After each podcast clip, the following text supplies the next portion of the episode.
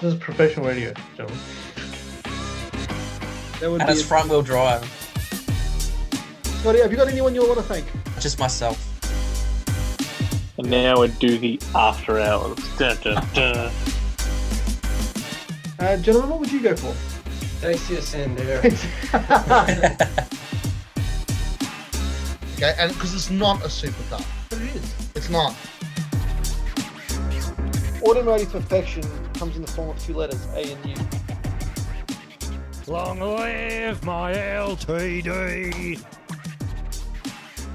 Welcome to Car Talk. It's Tuesday night here on 98.9 Northwest FM. It's me, Matty J, in studio with Mr. Tyrone Cabral, Mr. Alamdeep Singh, and online with Mr. David Prince and Mr. Scotty Doe Johnson. How are you, gentlemen? Doing well.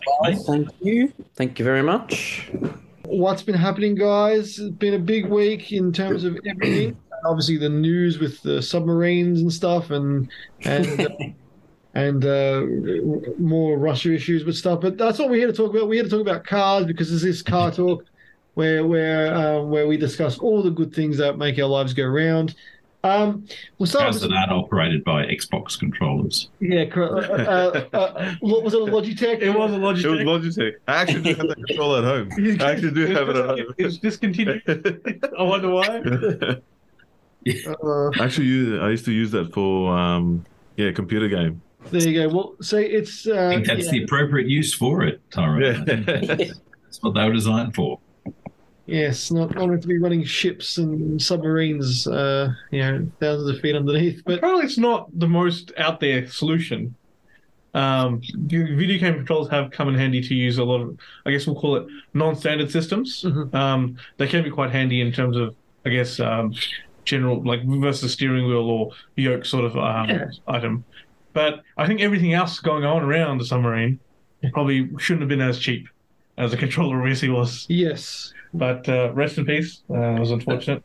Yes, exactly. Do they use a similar thing in medicine, Alan? They've got some remote control type things, haven't they? With operation, they do have, single hand kind of yoke sticks for I think certain surgeries. Yeah, wow. Usually when you're dealing with the eyes and stuff. Oh, okay. Oh. Oh, sounded that. It loves into the eyes, accurately. No. No. When they do with cataract operations, they cut your cornea out, right? Yeah. I'd be more afraid of the person using the scalpel on your cornea and using the vacuum to suck it up so the flap stays open. And... Are you getting that, Scotty? Yeah. I thought maybe it was mine. I think it's amazing, what kind of models you can do these days. So, not that I want it done to me personally. I think I'll pass if I can pass. Mm. But there's some cool and interesting technology out there. Some of which makes it to cars. Sometimes, occasionally. Well, let's get on with some car updates. Let's start with you, Mr. David Prince. What's happening in your car world? Updates on your side of the world, my friend. Updates on my side of the road. My side of the world. I dropped the EP3 back on the weekend. Last night, and I left the city where the EP3 lives. So I EP3'd over to one of the far out eastern suburbs and city back. And I can tell you, after driving an EP3 Honda Civic Type R, a 1983 Honda City. Let's just say the EP3 exposes some of the flaws of a 1983 Honda City, sadly. But hey, it started and ran sweet as a nut. But yeah, it's certainly not a Type R. Interestingly, the City Turbo, which we came up in the group chat during the week, would be an interesting to find a decent one of those running properly. Now is pretty hard out here. Have you driven a City Turbo, David? I have, yeah. I've driven a couple. Are they pretty boosty? Like, are they like nothing and then whoosh? There's quite a bit of that going on. Yeah. They've got this brilliant little turbo gauge, which looks like a bit of a volcano going off as you accelerate. The bars just go up and sort of spin out of the top in a fan shape. So that's pretty cool. But yeah, I like that. That's cool. Yeah, it's very cool. And the single needle, like the early Preludes had, the single speedo and tacho on the same axis. But yeah, so that was good. We had a car club run on the weekend down to Hastings And it was wet and slippery and freezing cold. The outside temperature on the N1 said 7 degrees at Flinders, and we drove through the golf course down there, and there were people playing golf in shorts, which I just thought says a lot about you golfing people, I reckon. Scotty, I'm looking at you. Once you're freezing, you can't feel anything. So yeah, yeah. I mean, yeah, I think there's a bit of that. There's always that one guy in the group that's like, everyone's like rugged up, and there's one guy in shorts and a t-shirt. Like every time, absolutely. Ask him, are you not cold? I'm cold looking at you. They're like, no, what? Where hell? How does this happen? Yeah. No, that's exactly right. So it was good to give the N1 a run, and it sailed along like a little train or a little boat, as it was, through all the water. But nothing else. Actually, Matty, I just sent you a screenshot I've just seen on Instagram.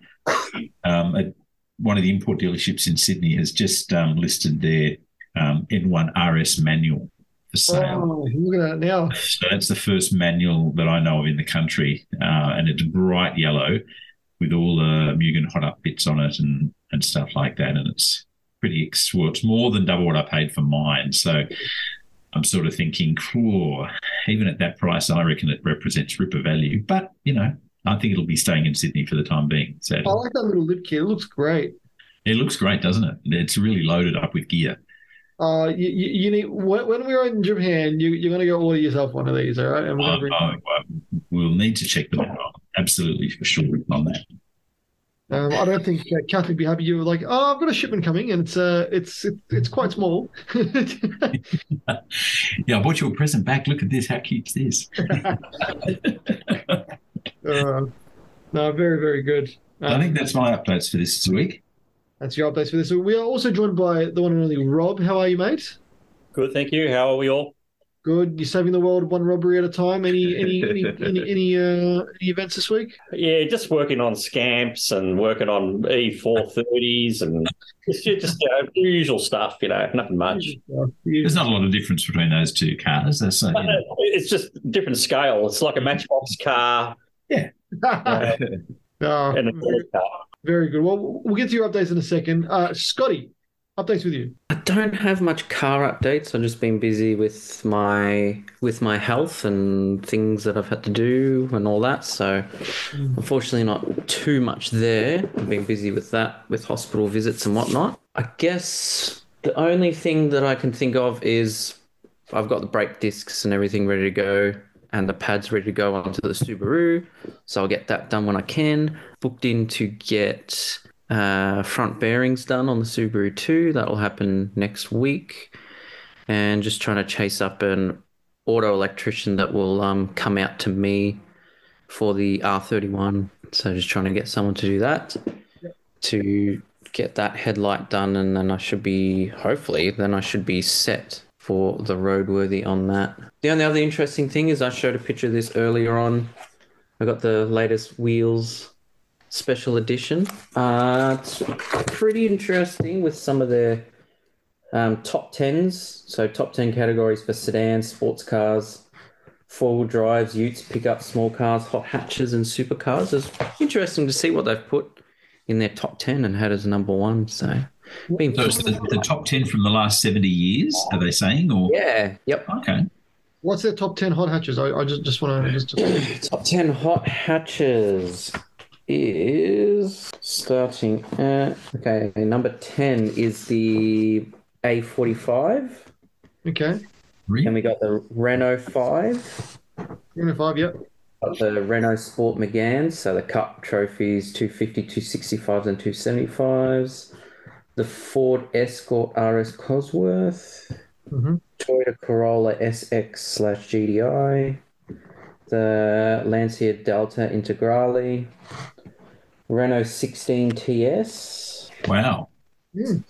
And then in third spot is the Honda Civic Type R. Second spot is the Volkswagen Golf GTI. And the winner is the Peugeot 205 GTI. Yeah, that's what I was probably going to say. That most likely would win. Yeah, very cool. Very, very cool. I'll have to give myself a copy of that. Yeah, it's really interesting what they got in there for sports cars. I mean, the winner for sports cars is pretty obvious. Porsche 911. It wins everything, doesn't it, at this point? I mean, of course, like, why wouldn't it be? Yeah. They've been doing it for long enough and it works. Absolutely. Does it pick a particular generation or just the range of 911s? Just the range, doesn't pick one in particular. Just says Porsche 911. Yep. I don't think it. I'll double check it. Move on to the next person and I'll double check it. But that's all my updates. Rob, updates with you, my friend. What's happening in your car space? Oh, I've been cleaning out the garage, looking at a new place for my cars. When the scamp rolls out, I've actually put the bumper bar back on for you. I'm really keen to get that car all sorted for you. Yeah, no, it's going this week. It's going this week. I'm going to actually move it this week. I just they were really busy. They couldn't fit it in, so... Yeah, that's fair enough. So I've been busy anyway, apart from that, working on the 430, trying to get the front right-hand quarter guard was smashed. So I'm replacing it with a good guard, and the lower part of the bumper bar was all broken off. All the lower apron was all smashed up. So I replaced the entire bumper bar from another car. So I'll clean the car up, ready for sale, so I can make a bit of cash to pump into my E230, my 230 CE, sorry. Yeah, so been sort of looking at different forums and things on YouTube skis and everything else to see how I'm going to go about doing an engine swap on that 230. So that's the next big one. Yep. So looking forward to that if that all goes well. It doesn't look as complicated. It looks like a few people have done it, and a lot of people put V8s in them and all sorts of things. So I'm only putting a 6-cylinder in it, so it shouldn't be overly complicated. What's going in there, Rob? Barra? No, I'm not doing the Barra. So I'm doing the actual the 210, the W210, mm-hmm. 6-cylinder straight motor. So it's sort of the next generation motor from what's in there at the moment. Yeah, I don't know what it's called, an M104 or something like that motor. Yeah. So. Yeah, so looking at doing that, hopefully that'll go fairly smoothly. So we'll see what happens when I get there. Exciting times. Yeah. Alan? Unfortunately, not too many updates on my end either. All the cars are going well and working, which is always a plus. I'm dropping off the MX-5, the soft top, on, I think, this coming Monday. So... And they gave me a couple-day time frame. They said, we'll keep it. Well, ideally, you give us a week, but it'll be probably done in a couple of days. Okay. So, looking forward to that. Not looking forward to spending, another $2,600 on top of my $500 deposit. Is it the blue top as well? Or? Yes, it is the blue top. Yeah. Same colour? Yeah. Okay, good. Yeah. Making sure I'm not going to pay for it if it's not the same colour. Yeah. Yeah. Or at least, look, again, the colour I've got is probably a little bit faded from the sun, I'd imagine. Yeah. So the newer colour would be, I'd say, a shade darker here and there, but that's expected. But hopefully, shade darker all over, Alan. If it was a shade darker here and there, I probably would be that is correct. Something to say about that. Apologies. The STI, I decided to get a little present because it's got CarPlay, except you have to have the phone plugged in, and I've broken a cable already. Oh shit! I got a little wireless CarPlay unit. Oh yeah. So you basically plug that in and then just double slide tape it. Somewhere hidden. Yeah. It's a small unit. It's about, I'd say, 2 inches by 2 inches. How much are they? They're quite cheap. Because I want to get one for my car. Yeah, less than $100. I guess, but you can get cheaper ones, but then reliability kind of falls off. Yeah. So you don't want to spend too much money. You don't want to spend too little as well. The one I've got is, I think, I forget the brand. I've got it on Amazon, but it's like the one that everyone advises you to get. Yeah. Basically, the reviews are ideally the best. Yeah. And so it'd be nice to have the wireless CarPlay. So one. I was happy with the wide CarPlay in the Subaru. It's just I literally broke the cable because the moment you drive around and the phone knocks around a bit, it's gone. So I'd rather just have the phone somewhere safe, transmit wirelessly, and have my tunes or my podcasts or listen to a bit of car talk with Matty J. Maybe listen to Auto Retro. Maybe I've been trying to get on that, but just it's a little bit easy listening, a little present for the car, and I think that's a bit for me. Tyrone, you said you were getting your exhaust sorted on Saturday. Yeah, so I did. With Tyrone with his straight six and quad tips. I did take it to the shop. So in the on the Falcons, they've got halfway down. They've got It looks sort of like a brace bar that just goes across, and then the exhaust sits above that. So it was just hitting on that. Yeah. So the exhaust, obviously the Redback, there wasn't enough bend in from the original. So from the original down to the Redback, there wasn't enough bend in there, and then every time I'd go over a bump, it hit that that bit. Yeah. So they just put washers in, spaced it out a bit. It was about probably a finger width. Oh, yeah. Space in there, and I drove it off. Yeah, nothing. Took it on the hardest bump I could take it everywhere just to make sure. But yeah, nah, it's all good now. Nothing to do in there. But everything else was all fine. They checked it out if it was robbing anywhere else. But no, that was the only spot it was doing. From my last week's update, after I blew the push start relay, the guy sent me out. He sent me out another one. This time I opened it out first before I plugged it in, and it was all fine. The wires went backwards this time? No, the wires were the same. The backwards the same, but I connected it up the right way, and connected all the wiring internally and stuff like that, and now it works. So that's awesome. Now Tyrone uses two hands to start the car. And you know what I was thinking, because remember when we first got the car that we were starting it up, sometimes it wouldn't start when you turned the key. I think there's the ignition barrel, there's an issue in there because now every time I just use the push starts, kick straight away without any issues. So look, it might come in handy permanently sometime. If that ignition barrel, the ignition part fails, I don't need to worry about swapping it out.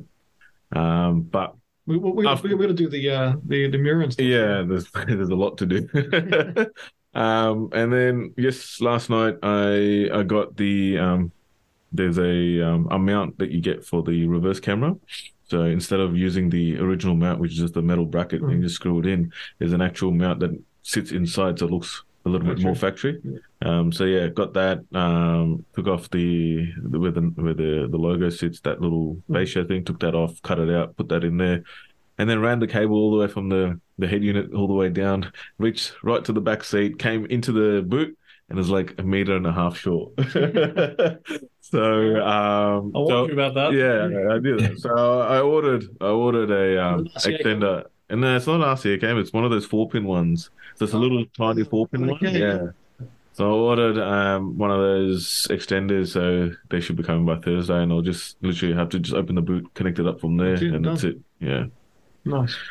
Get that all done. That's probably about it. Obviously, there's still a lot left in the line to do, which I've got everything ready. Just time, and not enough light in the day, which is really hard. That's the issue. Yeah, so, it's going along well. Everything else... I was ready to make fun of Tyrone for the exhaust, which I still am going to whenever I get a chance. But it sounds pretty good. I gave it a listen to last week after the show. It sounded pretty tough. It doesn't sound like a Peabody spec? No, it doesn't. Sounds good. Sounds solid. Like, I'll be the first to, be railing on Tyrone right now. So, props to the guy who did the exhaust. Good job. Good job. All right. After come over sus after the show. Update with me. Cleaning a few cars because I'm on school holidays. It's nice, isn't it, Scotty, having a bit of a break? It is. Well deserved. I completely agree with that. Well deserved break for doing nothing. Yeah. Tomorrow I'm going to take the XR8 out. Give it a nice wash for the old lady, and then cover it up and put it back, and you can sleep till she decides to use it again. And I think that's virtually it. I haven't done much. I just haven't had time. This weekend I've had family from Adelaide and a whole bunch of stuff happen. So haven't been able to fully. Get my life kind of sorted during the break, but basically, that's kind of day two, Matt. Give yourself some slack, mate. I know. Well, yesterday I was actually, David, it's actually day 4 because his school holiday started on Friday. Technically correct, yes. When it comes to guns, I was so tired, right? I got up yesterday morning because we said bye to Steph's family before they went back to Radelaide. And I had breakfast and basically... And you went back to bed. Yeah, I did. But I All I did was like I laid on my bed. I was like, oh, I'll play some Zelda. I was like, oh, I'll just shut my eyes for a second. Shut my eyes, and then it was 4 hours later. It was like 2 o'clock. I remember what the hell just happened. When was this? And then Steph was working from home yesterday. She's like, I walked in and I was talking to you, and she's like, he was dead to the world. I'm like, I was so tired. So it was nice to I do feel refreshed today. Thomas didn't come and wake you up.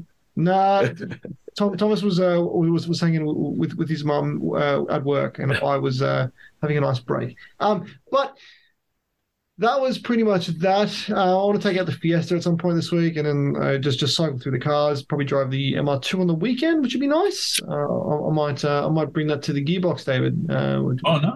Which will be cool. But apart from that, that is all on my CarPlay. Oh, you know, the LTD. Got the deposit for it. It's the guys waiting to pick it up. At probably either tomorrow or Thursday. So it will be gone. So Rob can breathe easy. His house won't catch fire ever again. It turns out the guy knows Rob, and he's like, Rob, can you do a couple things for me? Rob would be like, not this again. Get out. No, he'd be like, oh, sorry, I don't work on Fords, and but then he's got like 6 Fords at home anyway. So. No, but look, that is it on my car updates, gentlemen. Moving to tonight's topic of, it's kind of like a what would you rather, but it's more of like old or new, like old versus new in terms of the spec of the car and you know, the model. So, for example, I did mention earlier in the chat, it could be EG or EK Civic. You know, like which one did you prefer, the new one or the older one, or you know, GC8 or GD or you know what have you, WRX, etc. So, you know, car companies, like they evolve their car over time. And if you look at original 911, and we've discussed this before, it's quite a dainty car compared to like a modern GT3 RS, which is, you know, almost double the size. It's very fat. It looks good. What would you go for and why? Now I did ask you guys to kind of put something together. I've got one for us to start off with, which is which is a bit of a good one, which I've just mentioned earlier, guys. The EG versus the EK Civic. Now, these two Civics for me were like quintessentially Fast and Furious era Honda Civics, where they were all, body kitted and well, not all of them, but like, you know, this was that era of those cars. I would have always said EK. But then I've kind of got like a soft spot for an EG now, and I like the EG, the split tailgate. I think I absolutely love that. I think it's such a cool, unique thing, especially for a car that size. Like not much other. I don't think any other car that size kind of do them. So I'm probably going to say EG, but again, like a really nice EK. Like I'd love an EK Type R or something along those lines would be definitely a pick for me. So before I pick, I'll ask you guys, EK or EG Civic. They are a tuner's favorite. They are easily, inverted commas, moddable. Easily, you can buy every single part known to man for those cars. If you want to do something, it's been done and you can do it. Like everyone wants a K swap them. Don't K swap them. Just enjoy them as they are. Or B16, which is always a good time. David Prince, you are the Honda guru of this group. You've obviously, I think, you bought and sold a few of these cars, correct? I've had a couple of EKs, and I've still got one in the family. Actually, you've got to be picky. There are better models in each range, obviously. Sure. Yeah. If I was having an EG, love them both. EGs were. The design of the three-door hatch was inspired by the flounder fish. There's car talk top tip for tonight. So Honda actually were inspired by the shape of the flounder fish, and that's where the shape came from. So, and interesting, I've got a photo. When they first came out in the early 90s, we had a concourse event, and we had a Honda Z at the event, and I've got a great photo somewhere of a Honda Z, and in the background is an EG hatch, and the profile is actually identical. Mm. So it's just ramped up size wise, long nose, sort of cut off cam sort of style back on it. But yeah, of course they came in four specs actually when they first came out, and the base was a 1.3 Carby. right up to the twin cam D16 SI in the first gen when they first came out. So obviously that's the one you'd pick if you had the choice, I think, the SI. When the model was superseded and they all got injection, fuel injection, the VTI actually was a single cam VTEC. So certainly not as exciting a drive, I suppose, as the SI was in the previous, in the pre-facelift car. And then but the EK was a much more grown-up sort of car, tough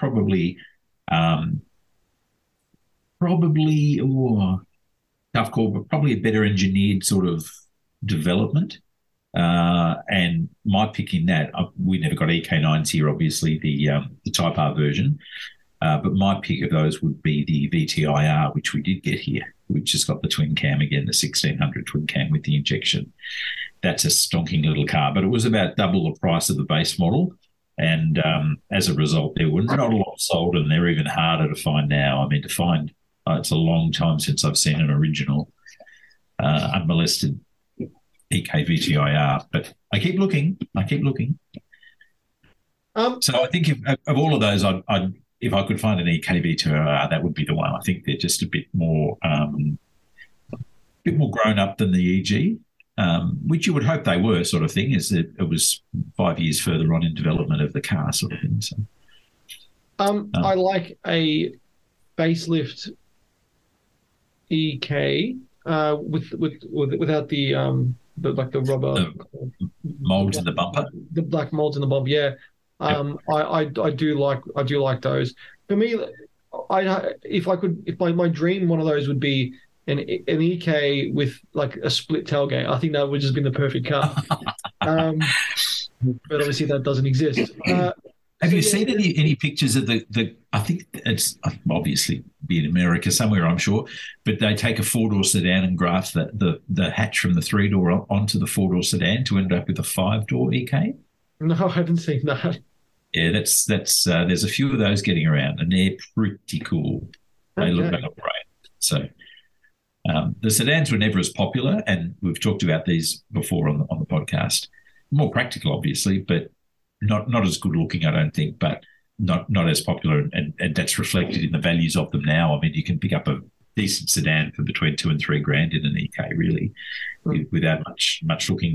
But the hatches are, at least double that, if not more. Yeah, I think the hatches, I think they look better as well. Yep. The sedans were quite. Like the rear ends were a bit frumpy on those, I thought. Yep. Whereas I think the EG sedan looked better than the EK sedan. Yeah, it was much more cohesive design. I completely agree with that. But I'd probably go, yeah, you're right. I think you nailed the spec there. VTIR in an EK would be where it's at. And you'd probably pay somewhere around the 15 to the for a really good one, whereas. An EK9, there are a few imports dribbling in, but they're just silly money. They're like $50,000 plus. Last time I saw, So I don't think they're 3 times the car. Scotty, the one I like is EK, but I really enjoy and like not the hatchback but the coupe. Oh, okay. Yes. Yeah, that's my pick. It's just it just really suits. The Civic, not in the 4-door or anything, just the 2-door just makes it look nice, a bit smaller.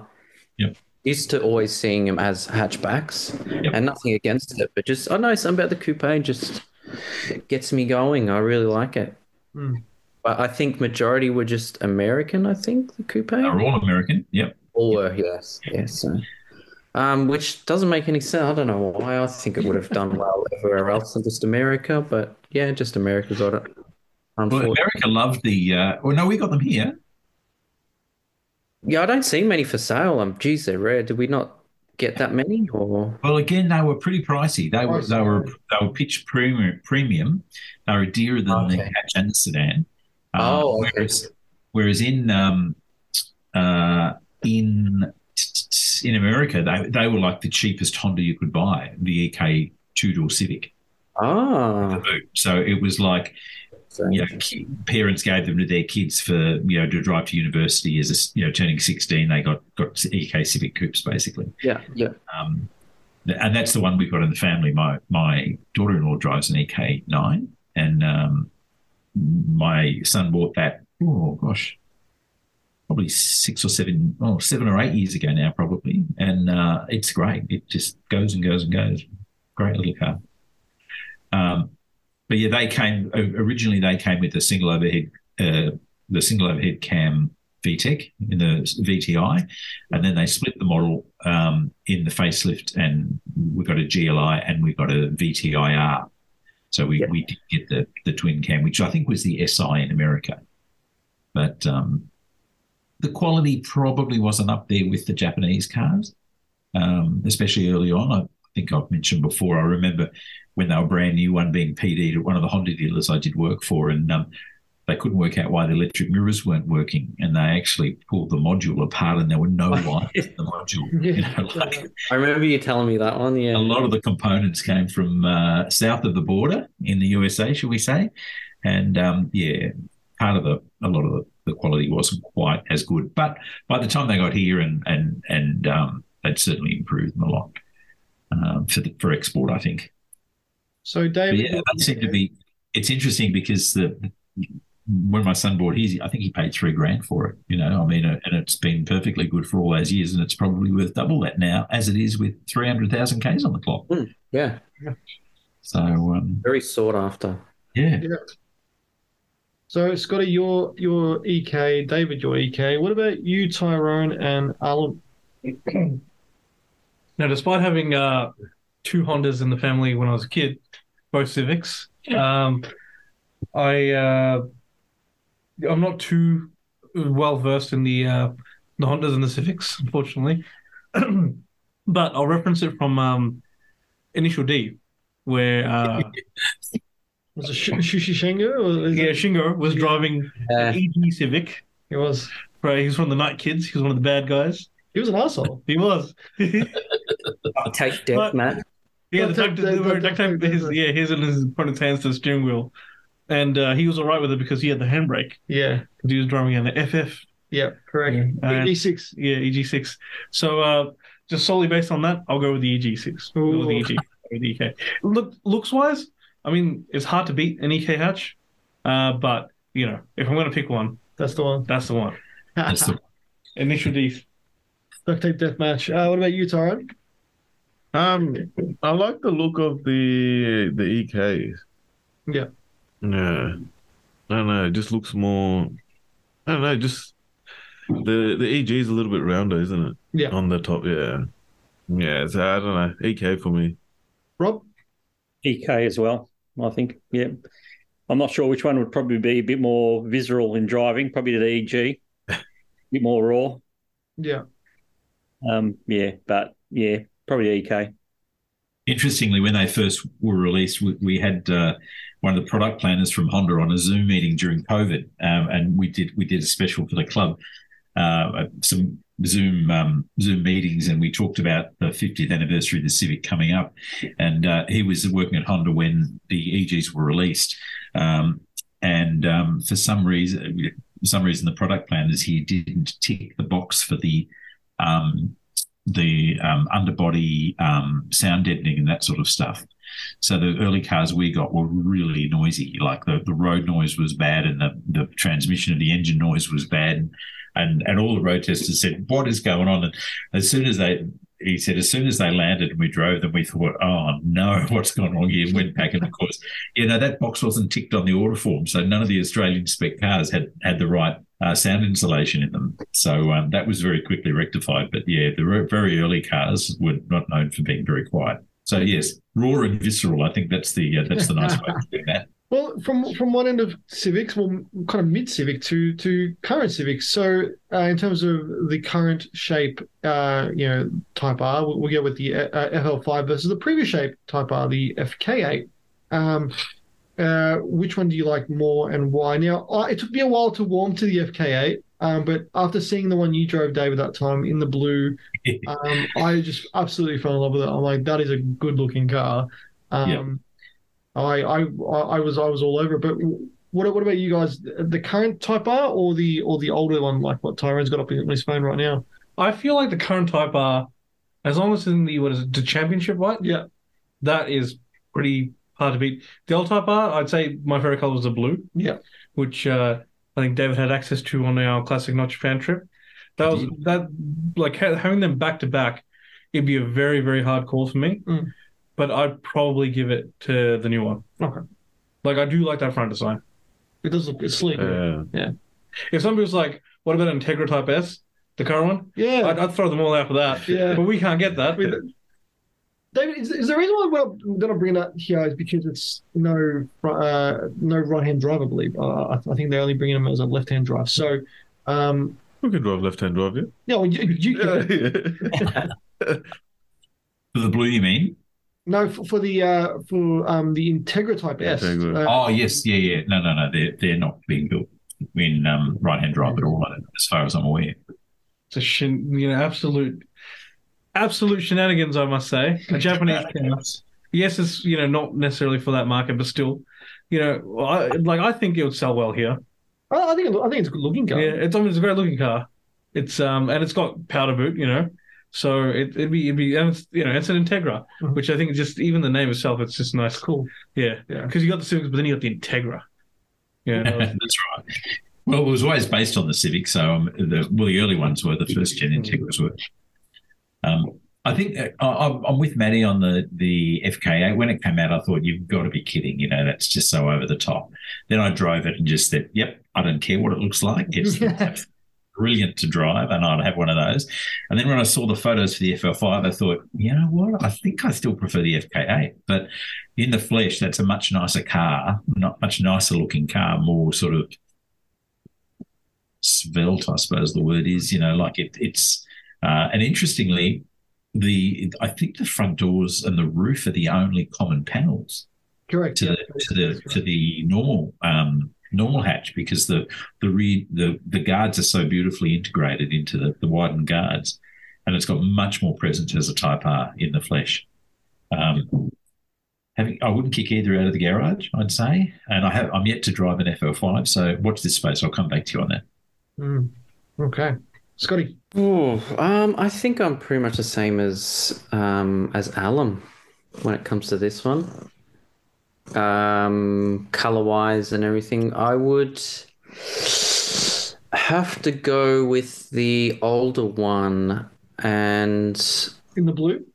Which is odd, because as everyone's been saying, when I first saw it, I thought, oh, my God, this thing is... crazy. Like, I thought they've gone over the top, all these weird angles and things all over it, but when you see it in person, it's so much different. It works.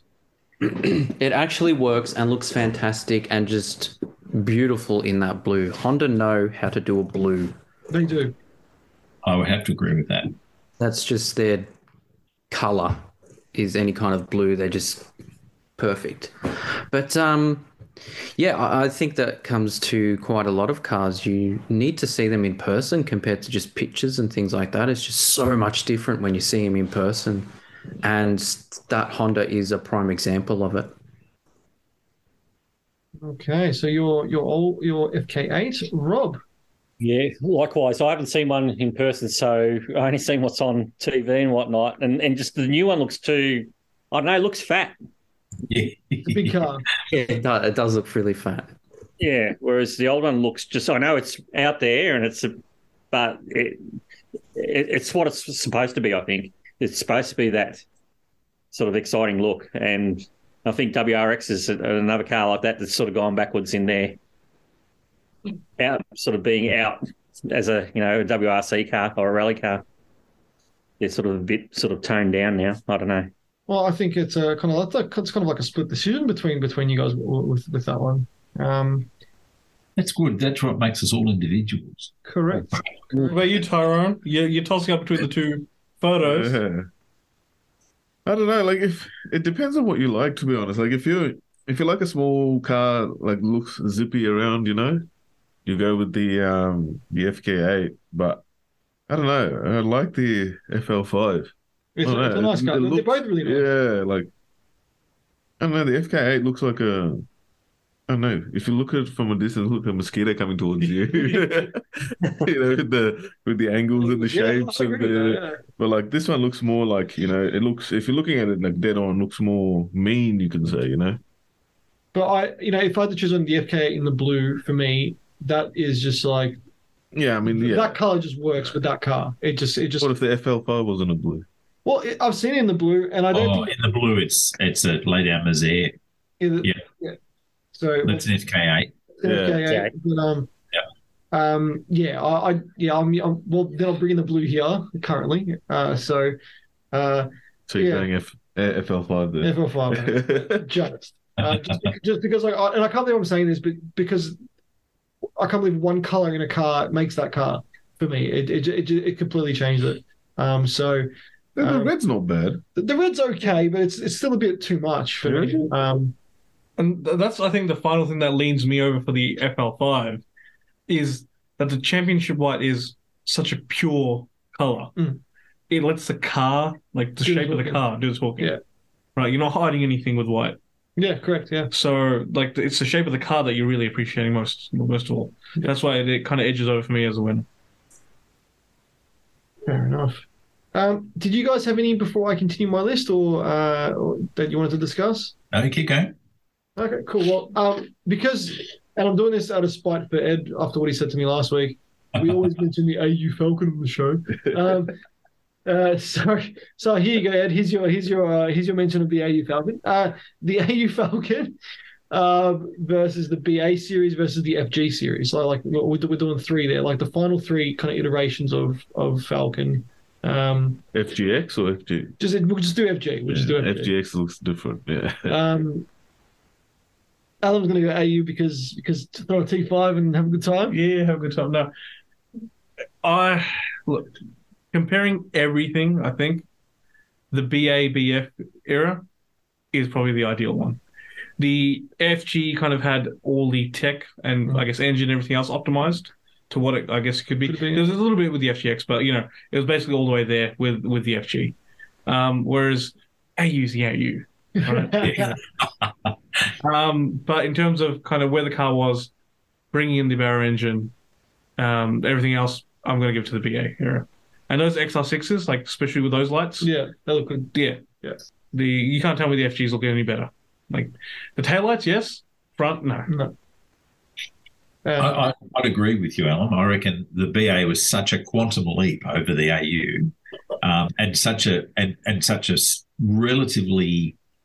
Well, I think the doors were the same, weren't they? Yeah, the doors were the same. All that midsection. It was a really clever, intelligent facelift, I reckon. It transformed the car from something that, you know, was quite polarising to something that was, you know, quite distinctive and handsome, really.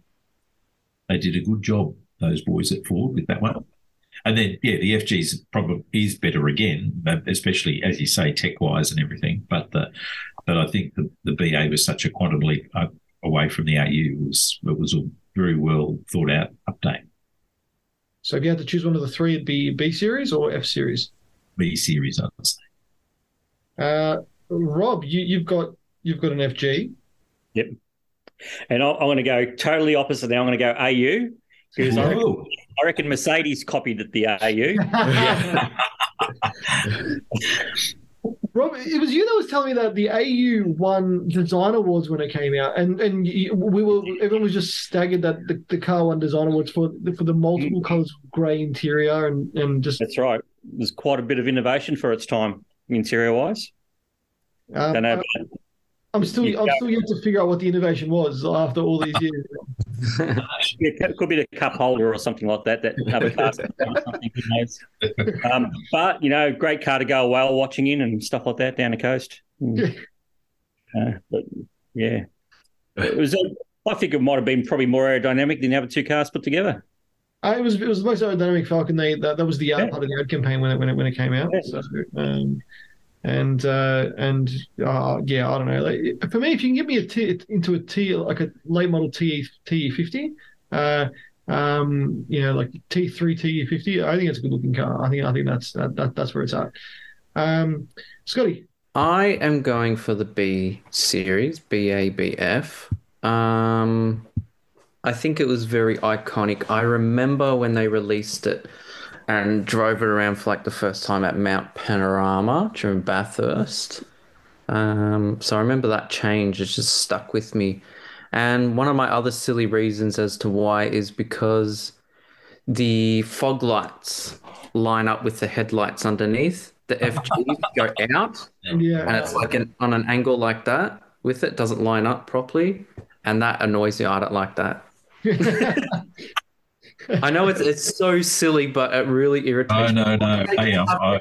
In the straight line, straight underneath, and it goes out. I don't like it. Well, believe it or not, Scotty, the pre-production ones that the FG was supposed to have had them up higher in the guards, more kind of looking like a WRX. And there was a couple that were released as pre-productions, and they kind of got past the back door before that you couldn't be released, but the people took them off and put them on their cars. And that actually fixed that thing, but then they went with your design, which is down the bottom, which is the angles. Yeah, I'm just a symmetrical kind of guy. It's just off. It should be straight down. I could always tell when a cop was behind me because the lights would be like that. I'd be like, oh yeah, that's a Ford cop car now. Yeah, you could see. But yeah. Next one for you, gentlemen, is the WRX. So a first gen WRX, like a GC8 Subaru WRX. Or I'm not going to go the current one because the current one I don't think looks that good. But I'm going to say your VA generation, which is alum shape, which was the last of the EJs, as we know, last of the STIs, as we also know. So after driving an original WRX, not an STI, just an original GC8, I really didn't realize how quite small they are. They're quite a petite little car. They're not really wide at all. And then coming into yours, it's a massive difference. But not in terms of how the car felt the drive, but more because that DNA was still there. But I just think it was just cars had to get bigger and safer, and it didn't feel like a tin can like the GC8 did. So I thought I'd get your opinions, gentlemen. I'm afraid I've got to go GC8. I like the rawness of taking an eco, what was their cheap little car at the time, and making it go like stink. Mm. Yeah, in a two-door. Oh, for preference, yep. Yeah, if you've got a big bank balance, yeah, if I could. It's really cool as a two-door. But I go the GC8 too. I used to have an RX that was a GC8, and it was a great little car. I just like the size of it, and yeah, GC8 is just the shape of WRX pretty much. It made them what they are. You think it's the most iconic because every time I picture WRX, and when everyone says to me, "Oh, I'm WRX," the first thing that goes to my mind is Colin McRae throwing it around a rally stage. A GC8 around a rally stage. That is kind of what big circle fog lights. Yeah. Line straight away. Is that the one that came with the yellow fog light? They're in line. They're in line. Alan, being as the WRX connoisseur that you are, what are your thoughts, and where would your money be going, seeing as you've got a VA yourself? Yeah, well, see, you didn't bring the best one of the lot, which was the GDs, because if you had said, GDR blow-by, I'd be blow-by all day. Anyway, yeah. That is even, what's his name? The guy that does cars on YouTube, Doug DeMuro. Yeah. He actually ended up driving a blow-by STI relatively recently. You liked it? Yeah. He's like, this car's still got it, Yeah. Obviously, it does feel dated, but... Yeah. And I think that's part of the problem is with the GC8, it's getting very dated at this point. It's an old car. It's a very old car. The rawness, David, I'm sure that as you appreciate turning, the Econobox into something fast and rally, it also punishes you. Mm. The road noise and everything else, you can't... keep a conversation at 80 k's an hour, that sort of thing. You start to kind of appreciate the comforts that you get in the newer generations, which is why, again, if the blob was on the table, that's what I take. But having the whole experience, I'd probably go with the VA, just knowing that, I've got the newer engine, more power, and the power delivery is actually a lot more linear. Yeah, there's a link. Scotty, I think, has just posted a link to an import available for a Spec C STI. Very special one. Very special. Yeah, it's for a good price as well. This is If anyone wants to lend me $40,000, the Rally Hutch. Yeah, if anyone wants to lend me $40,000, I'd be very happy to buy it. I might have to do a bank heist, but given all that information, I think comfort, linear power delivery, that sort of thing, all the tech, I take the VA. Okay. But if Blobo was on the table, that's where I'd be. So, all right, Alan, you just said that. Oh yeah, you've been racist. You're racist, man. All right. Jeez, Tyrone. I'm racist again. Of course I am. I don't know, to be honest. I'll probably go breaking things now. I'll probably go with Alam's one, the VA. Yep, very good. I do like the other one. I got to have a quick caveat to that. Mm-hmm. It has to be the STI, not the WRX, because the VA WRXs start using the FA20. Correct. Yeah, and so. That sounds like farts. If that was the case, if it's just WRX, I'd definitely go for the GC8. But it doesn't sound like head gaskets, so there's a difference. No. But, but no, it's good. It's good. I'm all about that EJ life as well, Alan. For me, I'd feel like Colin McRae in a GC8, but I would not say no to a VA in my driveway at all. Definitely not. What about you guys? What are your olds or news before I get to my last one of the ones I wrote down? I couldn't help but think of two came to mind immediately, Volkswagen Beetles. Mm-hmm. And when I got the message from you, I was actually at a BMW dealer. And when I read it and I looked up from my phone and I looked around at the – how do I say this nicely? The current range that's miserable. What was before me, and I thought, yep, I think bring back the 90s for BMW. Yep. I think they've lost their way a little bit in the old design area. Sadly, a lot of them look like sort of pretty bad 3D copies of what they used to be, like 3D remakes of them. But that's just a personal opinion. Whereas a nice, M5 from the 90s or some of those lovely 3 Series, early 3 Series. Before the E90, I'm not a fan of Mr. Bangle's work, so anything pre-Bangle I think would be preferable. It's a swift generalisation because, of course, the tech's incredible now and the safety features are fantastic and all those sorts of things. But I want to say that the Bangle stuff's better than the current stuff. I know they're probably fighting words for you, David. But I just think I dislike them equally, Matt. So yeah, fair enough. So I was going to say the current M2 and the previous M2, and everyone would have said the previous M2 because the current M2 just I saw one today, and I'm like, it just looks podgy and it doesn't look right. Like it looks like it's overgrown. It's like it looks like it's a bodybuilder with overgrown muscles for what's actually healthy. Whereas the last M2 in that lovely is it ethereal blue that comes in, it's just a beautiful color. I think that's a really good looking car.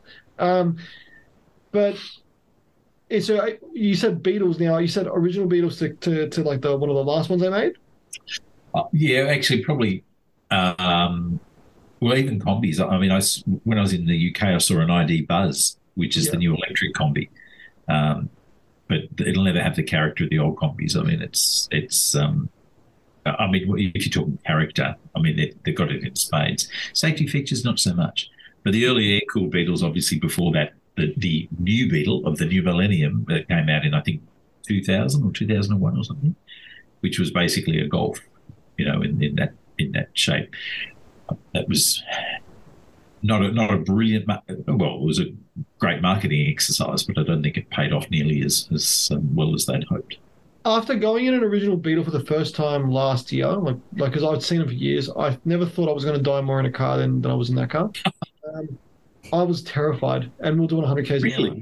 I thought I was in the back seat, no seatbelt, and I'm like, this is it. This is the end. I was halfway through riding my wheel in the back seat, and basically saying, yeah, this is it. But after driving one of the last Beetles to come to Australia, like the twin charged, it was a good looking car. I thought it wasn't a bad looking car. But it didn't have the same like kind of appeal as an original Beetle for me. No. I'd have it to look at, but I wouldn't drive it. Yeah, but you're saying lovely to look at, precious to hold, but you don't own one. Don't drive one.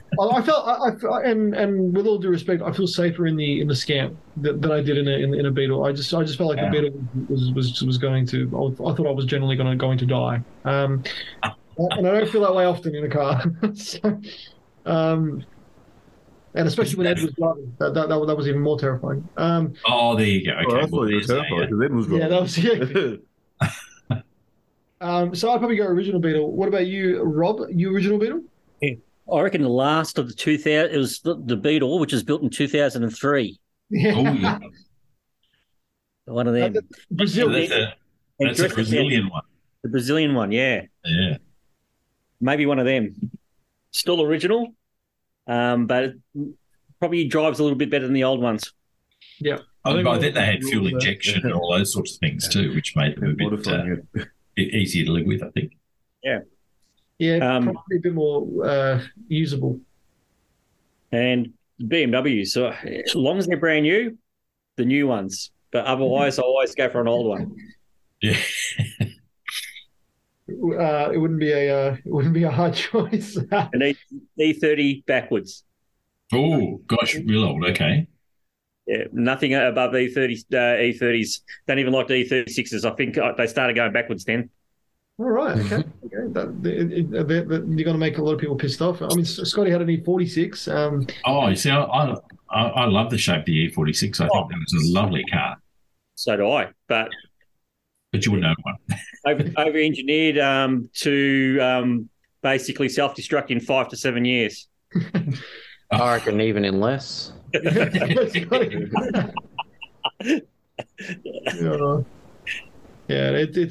sad. It is sad because like an E46 for me is still a good-looking car.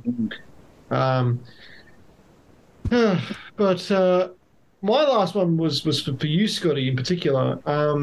31 Skyline when it was real nice and boxy, or an R32 when they went to something a bit more round. Now I'm a soft spot for I've got a soft spot for 80s cars, and both these cars are originally from the 80s. But I love cars that were designed with a ruler, and the 31 was designed with a ruler. So Scotty, seeing as you've owned both, you're probably the best one to ask for this first and foremost. A 32 GTR or I think a GT SR 31. GT SR. That one's pretty tough because I do have a soft spot for 80s cars as well, the boxy shapes. I would have to go with the 32 GTR. Okay. Still, don't get me wrong, 31, love it to pieces. But just that 32 GTR, like, what a massive change. Yeah. It's one of those cars that they really shouldn't have called it a Skyline, should they, really? I mean, they were going to, but it was such a quantum leap again. Yeah. Like, it was just a massive, everything that it came with, everything was different, just... You know, and they still kept the tail lights, the stovetop tail lights, which was nice, but just everything else just engineered, changed, brand new engine to go in it, forward drive system, just crazy, massively forward. The 32 is one of those cars that I look back on when I think of cars that kind of completely rewrote the book for the company and for that model. A 32 compared to a 31. I love 31s. I think they're them and a 33 are like my two favorites. But a 32 when they came out, kind of rewrote what everybody thought was possible. It was a generation defining car, I think. for Nissan as well, but also for the Skyline. So I personally think that that would be, you know, it's there's not many cars that you could say that you know, are able to have done that kind of defining moment car. Such a leap in generation. Oh, huge. Yeah. Jim Richards thought so too. It didn't work out too well for him. Yeah. What did he call it there? Your bastards or something, or just like he wasn't exactly happy with that. So yeah, you're 32. What about you, David? Are you on the 32 bandwagon as well? Yeah, look, I'd have to say so. They're incredible looking things. Not to mention they, as everybody said, they just rewrote the rule book really. And I really do think it was one of those cars that was just barely, bore so little resemblance to what came before it. It was just a real landmark car.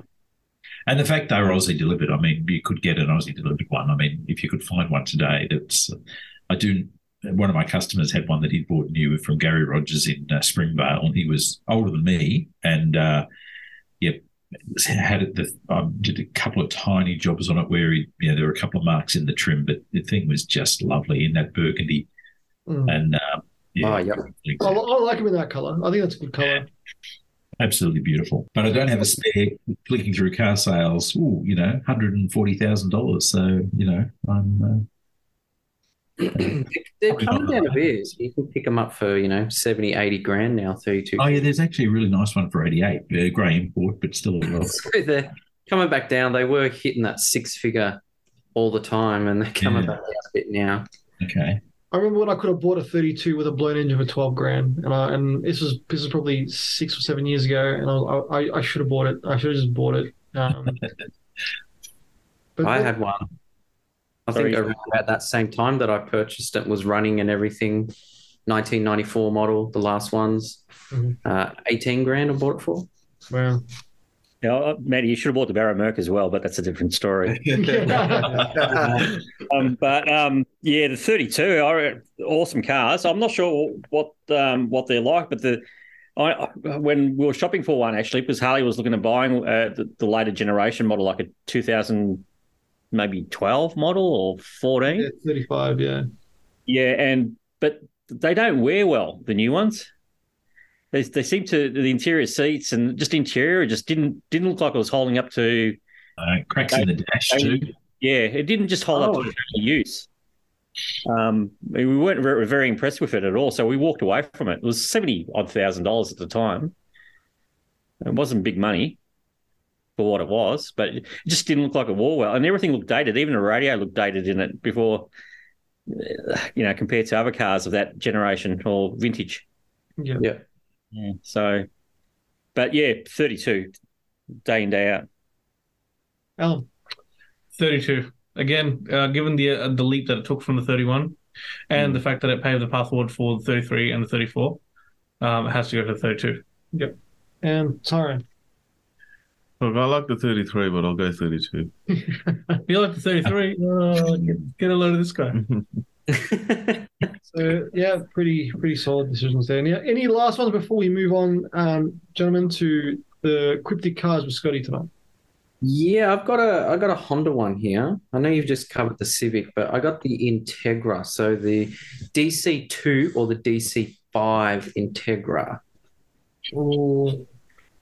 Now, I'm going to come out and straight away say I've got a real soft spot for DC5s. I remember when they came out and I was like, that is a good-looking car. And I could play both in Need for Speed Underground 1. But the it was called the RSX. The Acura RSX. In the game. And I'm like, this is like the taillights looked really cool. It looked like a poor man's Skyline with the stovetop taillights and kind of integrated in one piece, and I thought it was such a good looking car. And then I saw that they Aussie delivered Type R's and Type S's and things like that. And to be fair, our Type R wasn't the proper full hog Type R, but you could still get it with like blue Recaros. I mean, come on, blue Recaro interior, like that's amazing. So for me, as much as I love a DC2, and I think the DC2 is probably the better car, I would go a DC5. I just think they are, yeah, for me, that is my favorite Integra for out of those two. Pre pop-ups, because pop-ups, you know, you can't beat a pop-up headlight Integra. But I think, yeah, a DC5. Dave's really gonna be like, you've chosen the wrong car. You're not a Honda fanboy. No.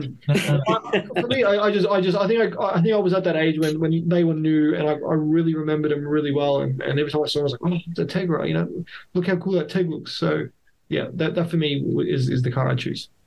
I'm gonna have to follow in your footsteps, Matty. Going with the DC5. Just again, being a kid and seeing them and stuff, just around and being able to play them in games. Whenever like somebody mentions Integra, that's the one that comes to my mind. Yeah. DC5. Yeah, same for me as well. Obviously, you know, being around that, the time that the game came along. Yeah. So, you know, that was the best game. That was the best one today I reckon I haven't heard. But yeah, it's just always seeing that and then seeing it. It's amazing what a video game would do, hey? But yeah. DC2 is the way to go. Huh? DC2 is the way to go, you reckon, Rob? I think so, yeah. Yeah. The original and the best.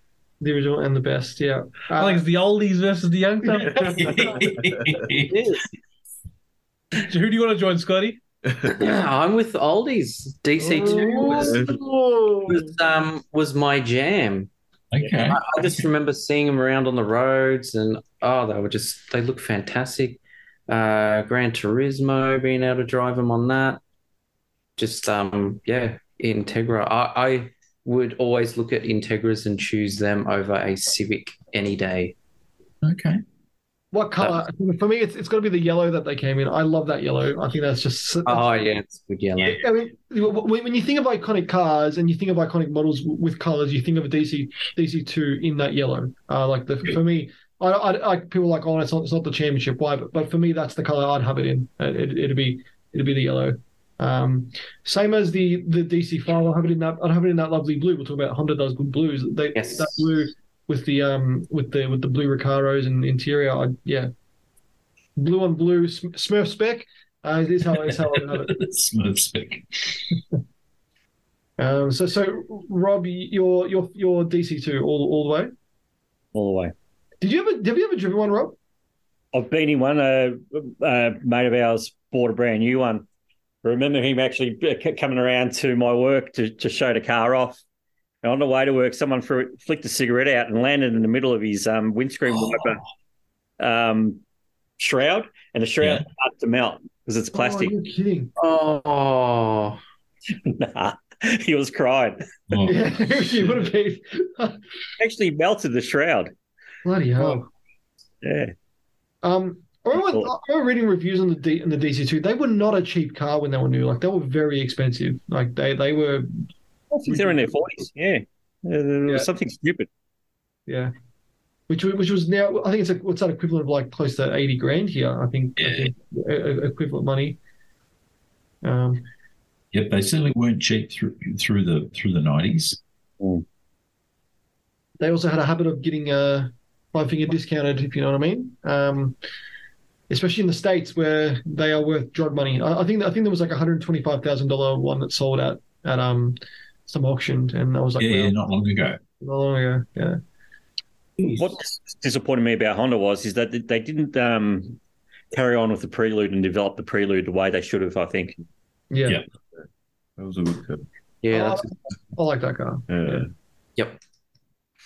I thought the last generation, I thought was a very good looking car of that, but I just didn't feel like it was as finished as the previous ones, because like it... they removed the four-wheel steer, I think, for our market, David. Or that's true, yeah. And yep. They, you know, and four-wheel steer was like such a big thing in the 90s and late 80s. Like it was like, oh, if you had four-wheel steer, your car went around corners. And they removed that, and they removed a couple of cool things. And like the engine was still good, but like I just felt like compared to, you know, like a third or a fourth gen, I just didn't think they were as well finished, if that makes sense. But from what I heard, it was the one car that came with four-wheel steer that actually worked really well. Correct, yeah. Compared to anyone else's. you know, the third gens were a totally mechanical system, which was part of the genius in that they that it was fail safe really. The fourth gen, they went to an electronic system, and then they dropped the whole thing. Mazda had a four-wheel steer system as well, which was electronic. Yeah, it's interesting that it's one of those things that, well, I mean, a lot of modern cars now have some sort of, what do they call it, vectoring sort of system with the rear suspension. But yeah, that was a revelation when they certainly came out. There was a fantastic ad when they came out, and it was two Prelude sort of ballroom dancing, basically, like, you know, driving side by side, and you could see the wheel tracks on the dance floor, sort of thing that they were doing. They were incredible in the park, and just literally felt like they were on rails to drive. They were great cars, and still, you know, a really nice third gen is on car sales. They're worth a lot of money now. They're going up all the time. They will be a classic Honda, absolutely, moving forward, I think. If you had to choose one, that'd be the one, third gen. Yeah, I'd love a nice third gen. Certainly, I've driven many. I've never owned a third gen, but never say never. You never know what phone call's going to come through to the car club, you know, within the next few days. There's one actually.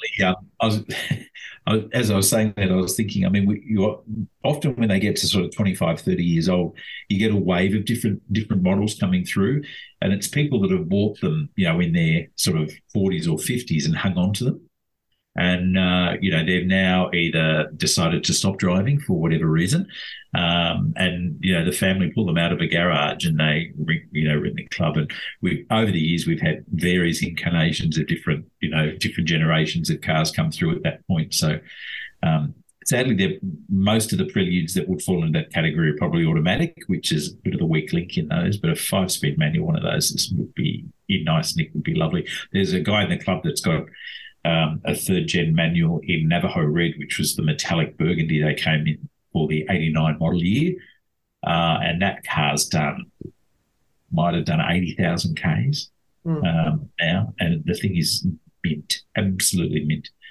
So, yeah, there's a few still out there. It makes you wonder, like, how many cars like that get pulled out of garage and stuff, like, you know, oh, this was Nan's car, and then mint, and they just kind of get sent to the wreckers. Like, how many just get, like, go to the wreckers, and you'd be like, well, that would have been a cracker, you know. Well, ask Mr. Bunting. He's brought numerous examples of exactly that, you know, as they've appeared, it popped up at Centre Road Wreckers and in the yard at the front. You know, it's incredible what arrives there.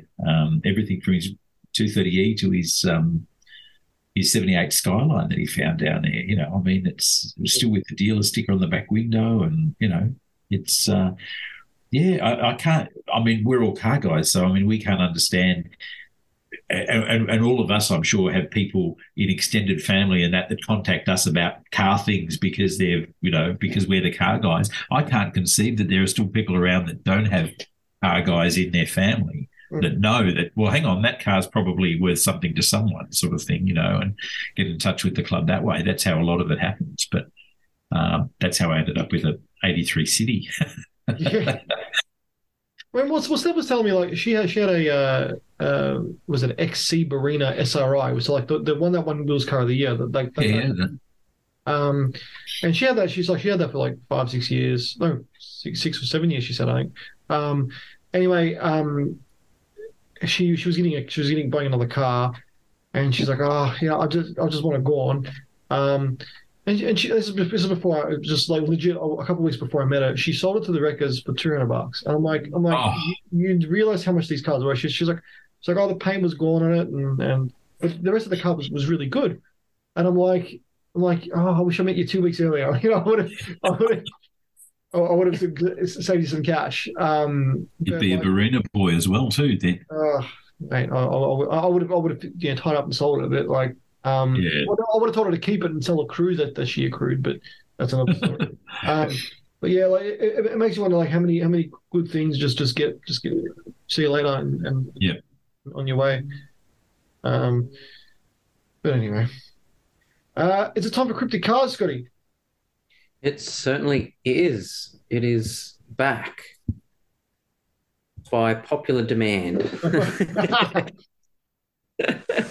I have 10 questions plus just a bit of a bonus question thrown in there too. So there is 11 points up for grabs in this whole quiz. Cryptic Cars, the way it works is I will give you the manufacturer and then I'll give you a pretty much like a synonym for that word of the model of the car. So, for example, he'll say like Ford horse, and it could be either Bronco or Mustang. So you got to really think about it. Thank you, Mr. J. Tyrone hasn't played the game just yet, so I'm just. That's right, he hasn't, has he? Well, I'm sure he'll do really, really well. It's pretty tricky to get the hang of it, and you know kind of what's going on. I mean, all right. I'll be happy with some more Top Gear questions from like last week. Oh my God, that was just. It was epic. Rob's just shaking his head. He's like, no. Nah.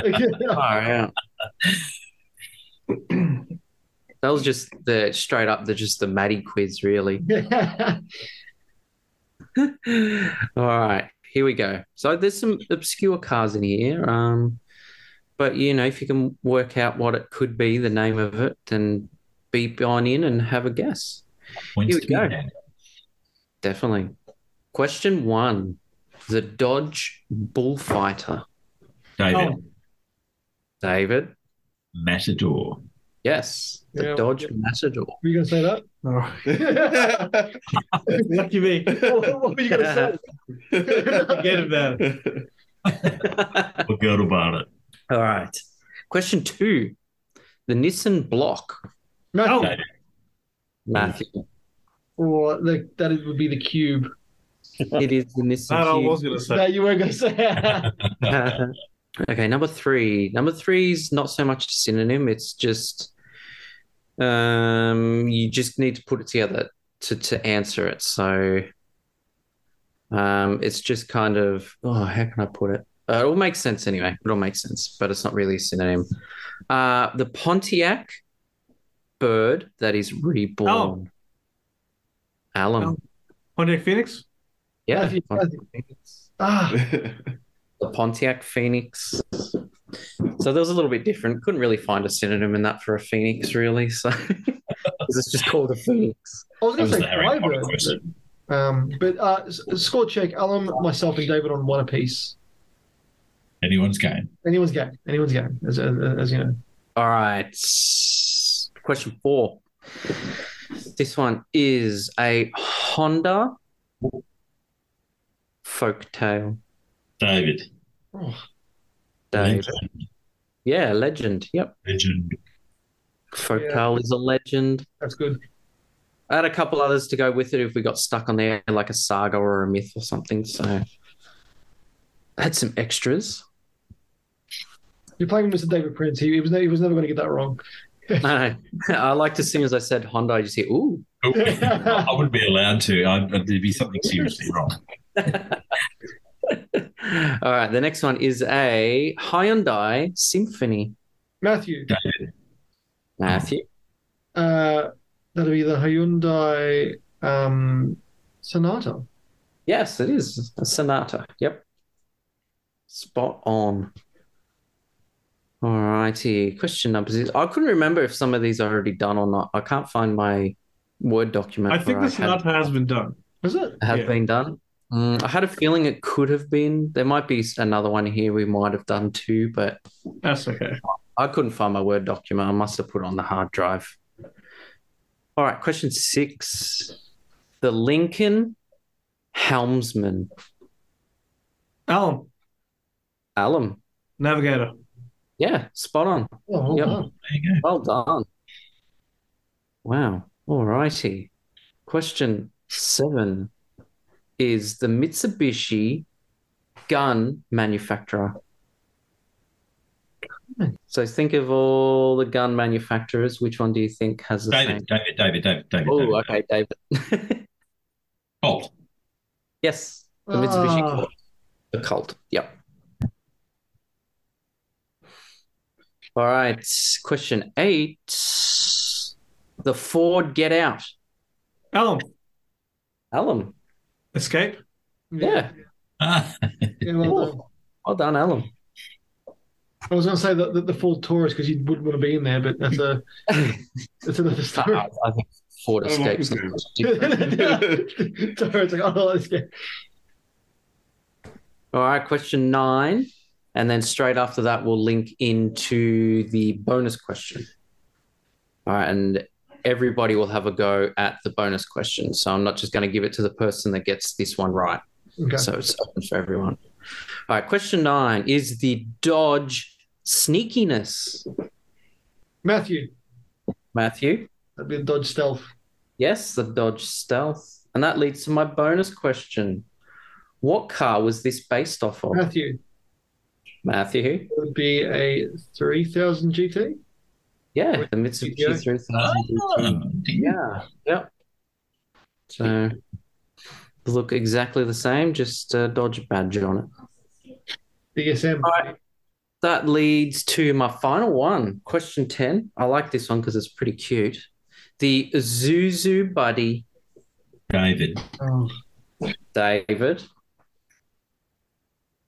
Just trying to think now. Sorry.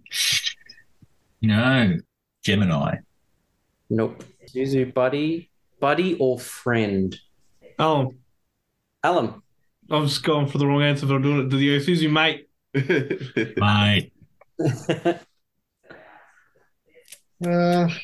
Does it have a Mexican connotation to it? Oh. Now I know it is. Rob. I'll just guess. It would be like Amigo. Yeah, yep. A Zuzu Amigo. You're welcome.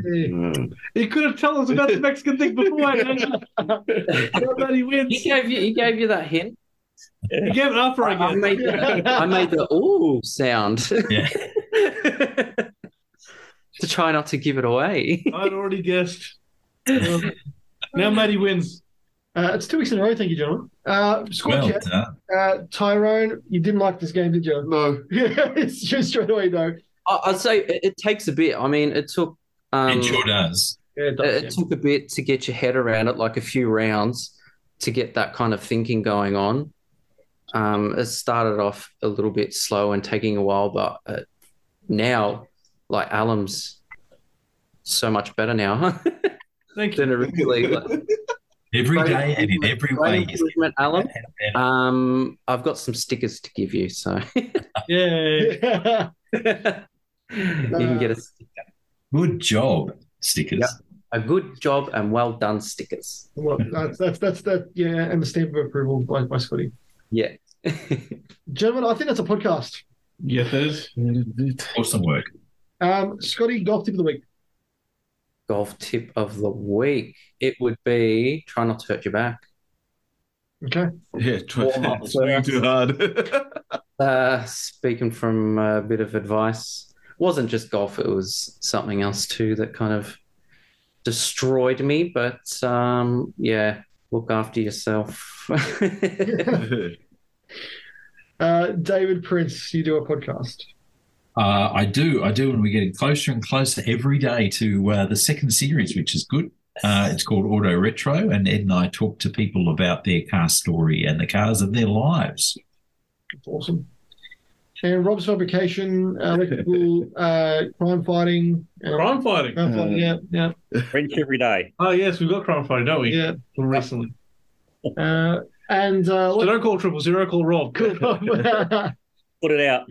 I'm sure Rob can do CPR. That'll be the third thing. I've learned CPR. I need a refresher, but I've done CPR. There we go. That's right. Don't need a refresher with me. I trust you. You can do CPR to another one bites the dust, apparently. Really? Oh, really? Oh, yeah.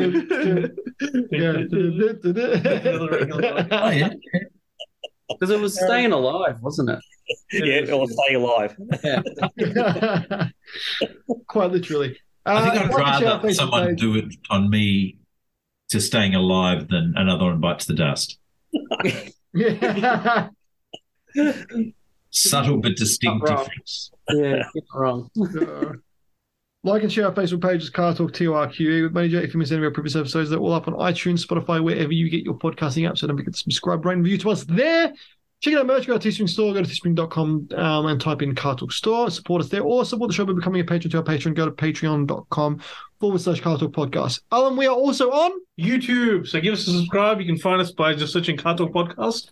We're usually the first result up, I think. We are, yeah. And you know, we're coming up in subscribers, so join us on this little journey we go on. Hopefully, we made it a success. Absolutely, gentlemen. Honor as always. I'll see you next time. Take it easy. I did it.